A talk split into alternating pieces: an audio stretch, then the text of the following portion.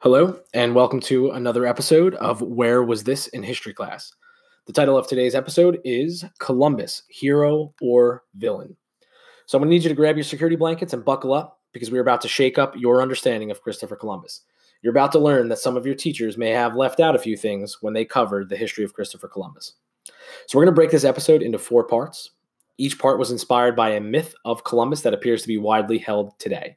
And it is because of this idea that I think it's uh, time that we basically start to work on setting the record straight. So, part one, we're going to refer to part one as Why Did Europe Come to Dominate the World? There's a misconception that Europeans magically or in some way were fulfilling their destiny when they left Europe and come to dominate the, the rest of the world, which included Asia, Africa, Australia, as well as North and South America. However, this is a very dangerous misconception because, like I said, it implies that there's some sort of destiny that Europeans were trying to fulfill. And unfortunately, that's just not the case. The reality is, most historians will agree that there are six reasons why Europeans came to dominate the world. So, we're going to discuss each of those reasons in this first part. So, let's begin. So, reason number one Professor James Loewen tells us that Europeans began to develop more advanced military equipment around the 1400s. This included guns, cannons, and various steel weapons. Europeans began to use these weapons against each other, which created an incredibly fierce uh, level of competition, which we're going to refer to as an arms race. Uh, one country essentially would develop a weapon, and then another country would have to develop what we call a shield, which would then be able to block the original first weapon. And that, ladies and gentlemen, is how you get an arms race. Think of cell phones today.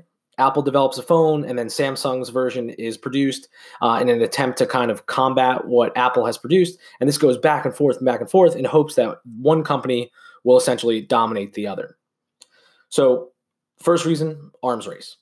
Number two, Professor Loewen's going to argue that another reason for Europe's success during the 1400s was the development of different tools that would be used by societies and governments to further advance their goals. Examples of this include better bookkeeping or accounting, uh, a more efficient government bureaucracy, and the invention of the printing press. These inventions would help governments run empires which could cover thousands of miles during the 14 and 1500s. As we uh, we have already talked about the printing press in our previous episode on the scientific revolution, but as we've talked about, there was a, essentially a, a thirst for knowledge and when Columbus returns back from his travels, his stories, his journal is going to become a bestseller. And this is going to further increase the desire for others to follow in his footsteps and explore these quote unquote new worlds. So this brings us to reason number three. The third reason for European dominance was money, money, money. The desire to accumulate as much wealth, as much gold, and as much silver as possible um, before one dies. Columbus once stated, quote, gold is most excellent. Gold constitutes treasure, and he who has it does all he wants in the world and can even lift souls up from paradise. End quote. Columbus, however, is not unique here. All right, Europeans, at least those that could, attempted to change their lives through the accumulation of wealth. However, if some of you believe that Columbus was going on these voyages out of the goodness of his own heart, you're about to be sadly mistaken. Michel de Cuneo, who traveled with Columbus on his 1494 voyage to the New World, describes Columbus's motivations when he wrote, quote, After we had rested for several days in our settlement, it seemed to the Lord Admiral that it was time to put to execution his desire to search for gold, which was the main reason he had started on so great a voyage full of so many dangers. End quote. So this brings us to reason number four. for uh, the domination of, of Europeans uh, throughout the world, all right, we could basically add to this this growing list the what we call a crusading spirit or the desire to spread one's religion. In other words, as an explorer, into in addition to uh, to kicking butt, taking names, and making money, you're also supposed to spread Christianity to as many natives as you could. So at this point, you're probably asking yourself, but wait a second, didn't Native American people already have their own religion? Well, ladies and gentlemen, you would be correct. But that didn't seem to stop explorers from ignoring that fact, and in many cases, forcing Christianity down the throats of Native Americans and other populations throughout the world. What one needs to remember here is that the uh, the Last Crusade, not the Indiana Jones movie, although huge fan, but the final Christian crusade. This is known as the Reconquista. The Reconquista, or Last Crusade, that's going to occur in Europe, ends in 1492. The Reconquista was essentially the longest crusade in history, where the Christians of Spain fought for lands uh, in Europe against uh, the Muslim kingdoms that held those lands in what is today modern day Portugal and Spain. This crusade lasted over 700 years before Christian forces were victorious. And as a display of their power, they are going to kick out every single Muslim and Jewish person who lived in the former Iberian Peninsula, or today, modern day Portugal and Spain. All right, so this brings us to reason number five. So now we are going to begin to uh, to kind of take this love between nations and religions. I'm just kidding. It's there's there's very little love in, uh, between these nations and these religions. But uh, let's discuss reason number five, no matter what. So the reaction to Columbus's 1492 voyage is unlike anything that Europe has seen before. As we will find out later, Columbus was not the first person to discover the Americas. He's not even close to the first person to discover the Americas. The first Europeans to make their way to North America were the Norse or the Vikings. All right, uh, as as some of you may already know them. However, during the during this time, the Norse they don't have a printing press. Okay, the printing press has not been invented yet, so therefore they have no way to spread the news of their adventure, and so their stories are told through basically these oral stories that are told around campfires from generation to generation, and essentially they they spread um, like I said, from generation to generation, but they become almost like myths and legends rather than um, fact that you would accept as history. So it's not until uh, uh, archaeologists are able to prove that the Norse landed in modern day Newfoundland, which is today part of Canada. And finally, this brings us to reason number six. Authors such as Professor Loewen in his book Lies My Teacher Told Me, and Jared Diamond in his book Guns, Germs, and Steel, they both discuss diseases as a major factor in European dominance over large parts of the globe. European diseases like smallpox were devastating to populations that had no experience with the disease, and therefore they had no immunity. We don't have time to go into all the research here, but according to the accepted theory, the ancestors of Native Americans essentially crossed what is known as the Bering Land Bridge, which today would connect Russia and Alaska. However, it is underwater, but during the last ice age, it was exposed. So this is more than 10,000 years ago. And as they're walking from Russia to what is today Alaska, they're essentially walking through a giant freezer during this last ice age. This meant that the weaker members of the tribe, as well as many of the nasty diseases, which essentially prefer a warmer climate, they can't survive and therefore were not passed on to future generations of what would become Native Americans. So it is possible that the cold weather of the Ice Age acted as a giant sanitizing freezer, preventing Native Americans from experiencing the deadly diseases which ravaged Europe. But to summarize this history, all right, we also have to acknowledge that Europeans at this time of, uh, of Columbus are essentially nasty, disgusting. Like, uh, think middle school boys' locker room multiplied by 10, all right, kind of nasty. No amount of body spray or cheap cologne is covering up what these people smelled like. And part of that is because the average European during this time period did not bathe nearly as often as I would recommend. Um, yes, my students, I am talking to you. Please bathe regularly. Now, so think about um, think about like the the Black Death, where 50% of Europe's population was wiped out. Yes, devastating disease, but at the same time, it is not helped by the lack of sanitation and the lack of bathing that that Europeans um, had during this time period. All right, so we're going to fast forward to 1492. And uh, essentially, we're going to discuss that Native American tribes, they're going to come in contact with these diseases, which have had a 10,000 year head start in terms of evolution. And essentially, these uh, diseases have become really effective human killing machines. So when you combine that that fact with the dirty and unsanitary practices of most Europeans, all right, this creates the perfect storm of of diseases and bacteria and whatnot that the Native Americans just simply cannot escape. Some historians believe that these diseases are the final piece of the puzzle that helps explain how Europeans came to dominate most of the world, but especially North and South America. These diseases were basically biological weapons, unlike anything the world had seen before. Okay, so uh, now we've completed part one of today's episode. We have to uh, we have acknowledged a major myth about Columbus and we've explained the actual reasons for European domination.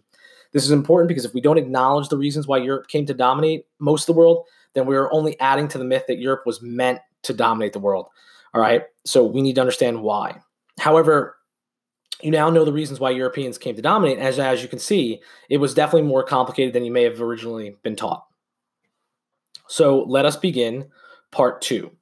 Part two, we're going to call part, uh, we're going to refer to part two as Columbus did not discover America. Let me say that again. Columbus did not discover America. To be clear, Native Americans had lived in North and South America for thousands of years, and to say that someone comes along and discovers something is simply ridiculous.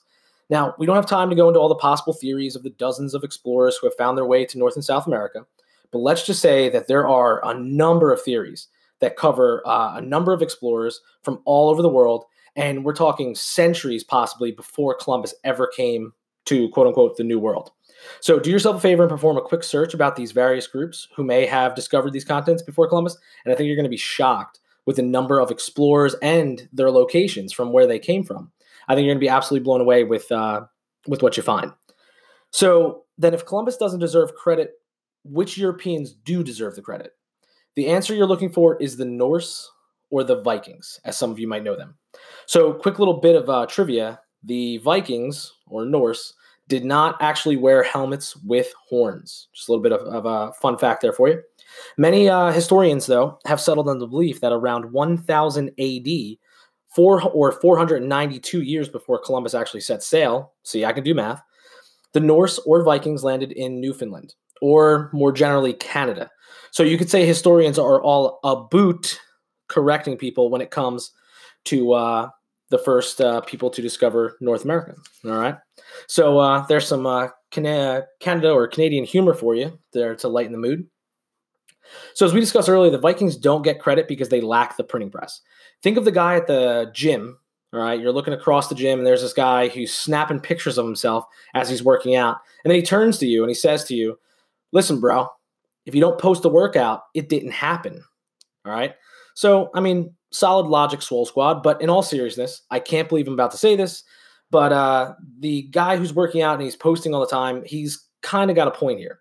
If there is no way to spread your message, then the story of your success can evaporate, just like my chances of becoming an NBA All Star or marrying Taylor Swift. It is this fact that makes Columbus's story the one that we acknowledge. But as Professor Loewen points out, we don't acknowledge Columbus because he was the first to discover the New World. We acknowledge his story because he was the last one to discover the New World.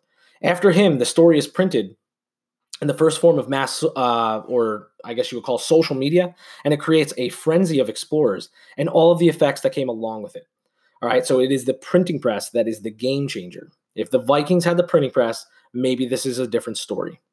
But they didn't, so we're talking about Columbus. So, to make sure that we're all on the same page, the Norse or Vikings are generally accepted as the first Europeans to land in North America, or quote unquote the New World, but they were not able to let as many people know that they had landed in the New World as Columbus did anytime I hear the the the word New World or phrase New World, it makes me think of the song in uh, Aladdin, A Whole New World, except that the fantastic view that everyone is talking about is of someone else's land. And the people in the song are indeed telling you to stop dreaming of taking their stuff. But let's get back on track. A more accurate description of Columbus's voyages would be to say that Columbus essentially ran into two continents. But in all fairness, the Old World, which consisted of Europe, Africa, and Asia, they were unaware of these two continents. So I will give Columbus that. In fact, Columbus was extremely lucky that he ran into these continents because his math was way off, as we're going to discuss later on. And if he does not make it to land when he did, Columbus and his crew would have died at sea from a lack of supplies. In addition, Columbus did not set foot on what is today the United States of America, as some people incorrectly believe. Many Americans believe that Columbus actually set foot on American soil in 1492, but this just simply is not the case. Rather, Columbus's voyages were primarily focused on what is today the Caribbean Sea, the eastern coast of Mexico, and modern day Venezuela. And last time I checked, none of these locations are part of the United States. But you wouldn't know that when you read the original joint resolution of Congress, which requested the president to proclaim October 12th as Columbus Day for the observance of the anniversary of the discovery of America. Part of that revolution, uh, part of that resolution states, and I'm quoting here, that the President of the United States is authorized and requested to issue a proclamation designating October 12th of each year as Columbus Day and calling upon officials of the government to display the flag of the United States on all government buildings on said date and inviting the people of the United States to observe the day in schools and churches or other suitable places with appropriate ceremonies expressive of the public sentiment befitting the anniversary of the discovery of America. End quote.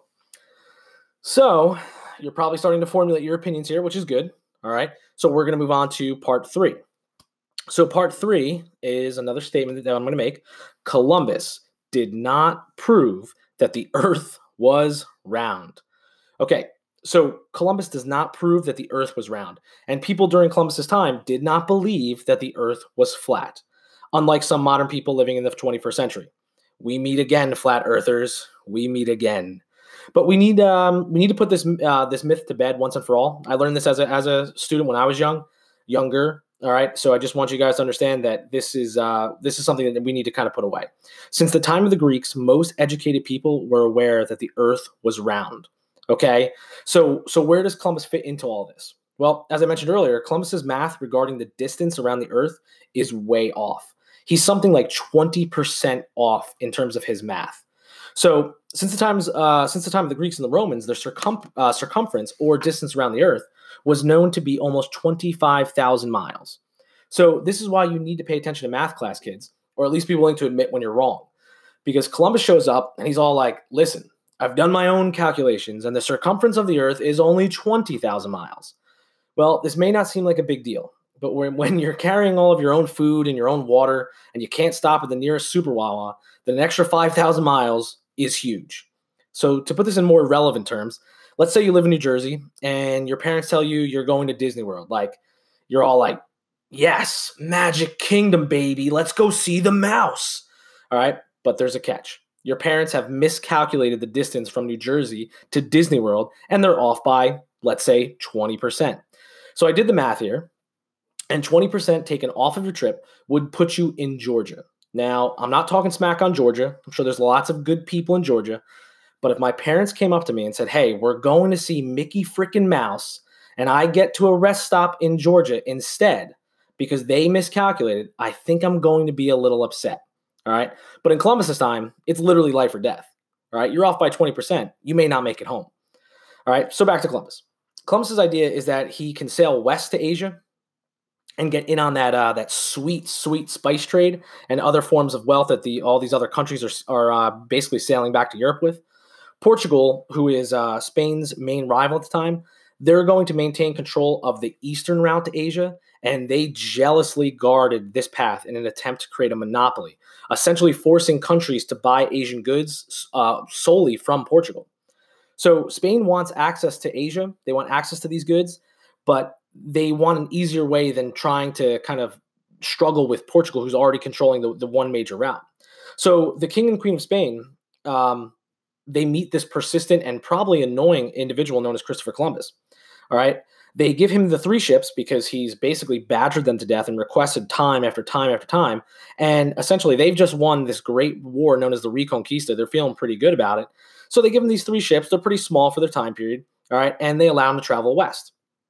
Now, Columbus will eventually hit land. But again, the land that he hits is not the United States of America.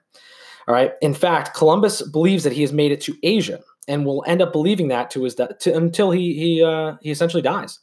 This shouldn't take away from the fact that Columbus was willing to get on a ship and sail into the unknown in hopes that his theory was correct.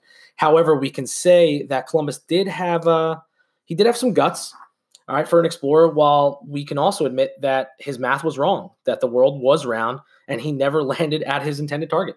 It, it is okay to to say those two things, which uh, will now bring us to part four.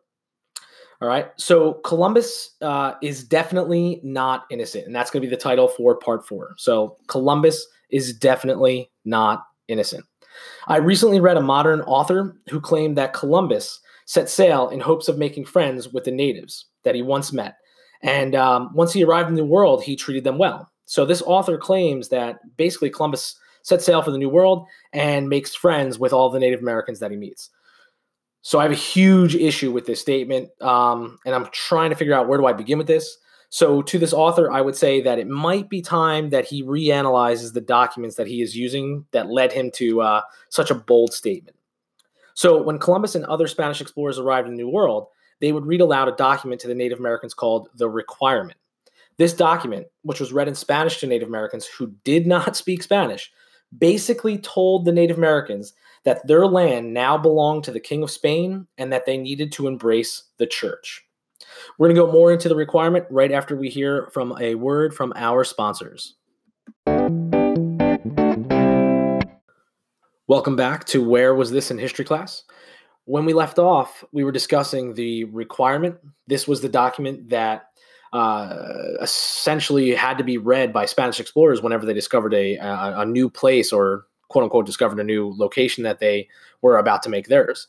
So this document had to be read aloud in Spanish to Native Americans uh, who, by the way, didn't speak Spanish. And essentially, what they were being told was that this land of theirs now belonged to the King of Spain, and that in addition to that, they also needed to embrace the Catholic Church.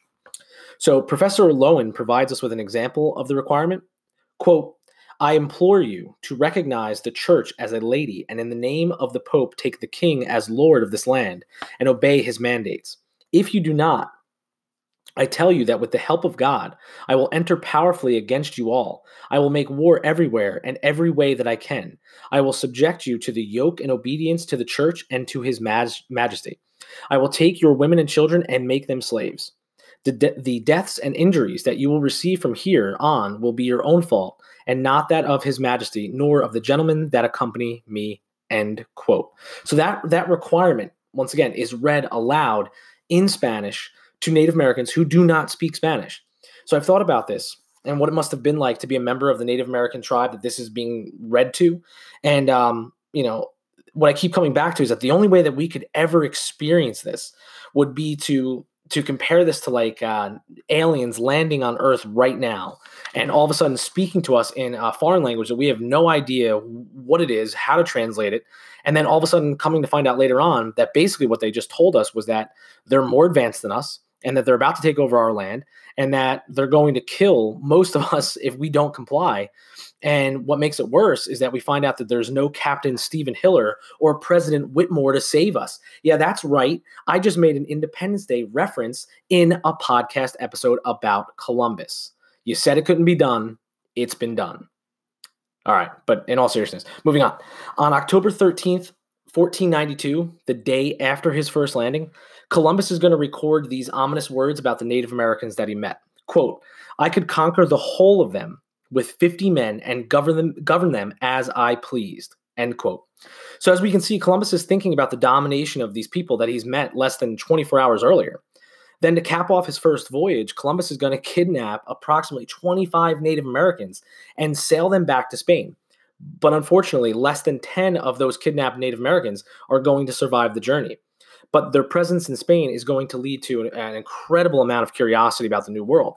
And if anyone needs any further proof of Columbus's intentions, you need to look no further, all right, than the details of his second voyage.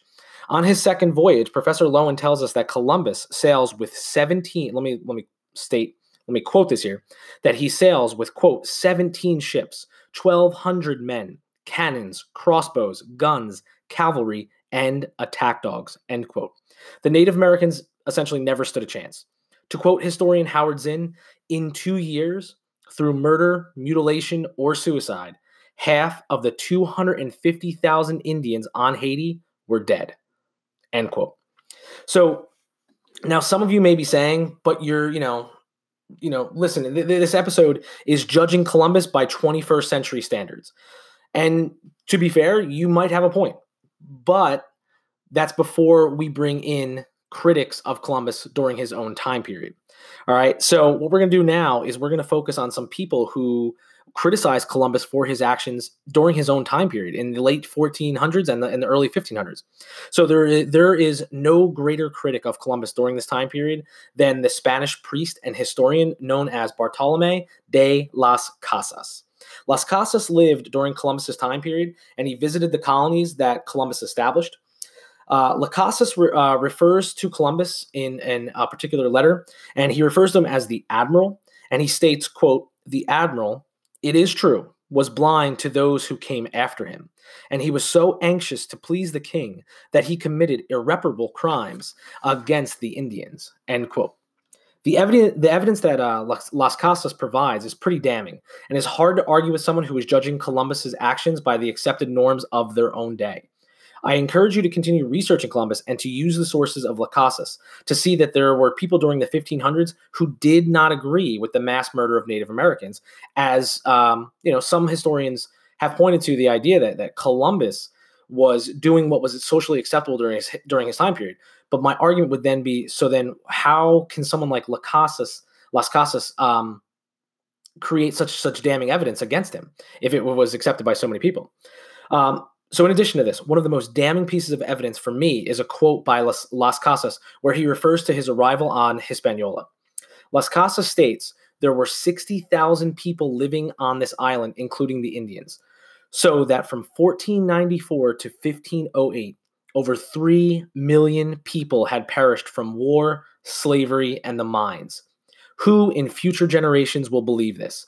I myself, writing it as a knowledgeable eyewitness, can hardly believe it. End quote. Even if Las Casas is um, often in his estimation, let's say he's he's inflated it a little bit, all right, there would still be hundreds of thousands of people or Native Americans that were killed by the brutality of the Spanish and at what point can we admit that Columbus, even when judged by those who were living during his own time period, was seen as harsh and cruel um, in terms of his governance of, over these islands? All right. So at some point, I think we do have to acknowledge that Las Casas is, is, is making great points and providing a ton of evidence that we can use um, in our case. Uh, I don't want to say to go against Columbus, but to definitely study Columbus. We, we it provides more light, if you will. So, this brings us to our conclusion and the final thoughts about Columbus. To me, Columbus is a complicated and often contradictory figure. I admire his bravery to sail to uh, set sail across an unknown ocean because I know that I don't possess that sense of adventure. At the same time, I can't ignore his poor calculations and his misconception of the size of the earth. I admire his persistence in following his dreams, but I can't ignore that those dreams led to the destruction of hundreds of thousands, if not millions, of people. I also can't ignore that he never set foot on American soil. So for me, Columbus may have uh, represented the heroic characteristics that previous generations looked to in historical figures. However, the history of Columbus's voyages and the evidence before us must be weighed against our values that we today um, apply to our society. And we must determine for ourselves if Columbus is the historical figure that best represents our nation today. Therefore, I will leave you with a series of questions to consider, just like I did in the last episode. Number one, was Columbus a hero or a villain? Number two, should the United States of America continue to observe Columbus Day?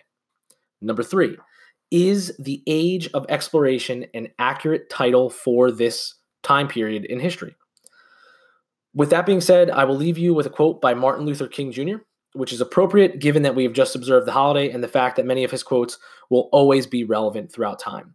As Martin Luther King Jr. once said, history will have to record that the greatest tragedy of this period of social transition was not the strident clamor of the bad people, but the appalling silence of the good people.